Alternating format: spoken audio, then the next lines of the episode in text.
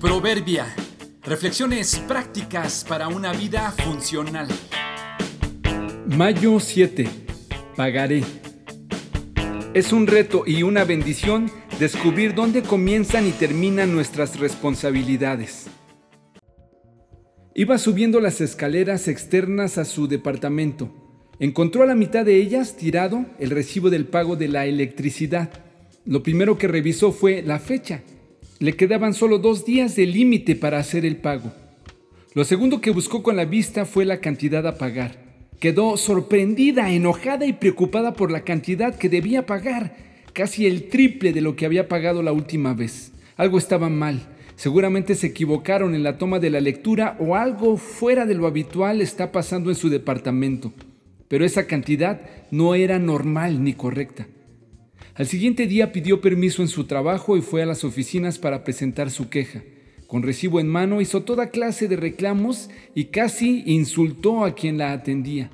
La persona de la oficina le dijo que no podían hacer nada a menos que trajera la lectura actual de su medidor de electricidad para hacer un comparativo y verificar.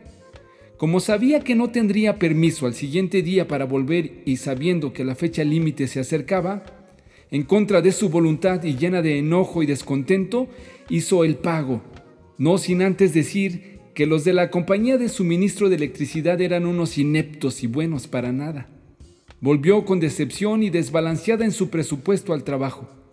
Por la noche, al volver a su casa, sacó el recibo que había pagado en la mañana para revisarlo, y fue hasta entonces que descubrió que había hecho el pago del recibo de los vecinos de abajo. La cantidad era correcta, el domicilio también, pero ella y quien la recibió en la oficina nunca se tomó la molestia de atender y verificar el domicilio. Se encontró el recibo y pagó la deuda de sus vecinos.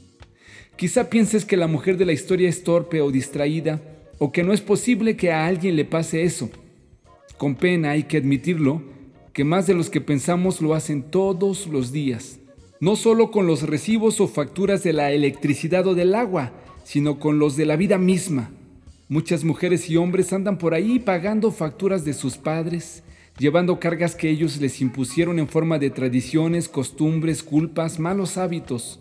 Otros, sintiéndose redentores o mesías, pagan literalmente las deudas o realizan las labores de otros porque suponen que si no lo hacen ellos, nadie más lo hará. A ver, Revisa bien tus cargas, tus deudas y tus prejuicios, si son tuyos o te los encontraste. Baja, tócale al vecino y devuélvele su recibo. Cada cual examine su propia conducta y si tiene algo de qué presumir que no se compare con nadie, que cada uno cargue con su propia responsabilidad.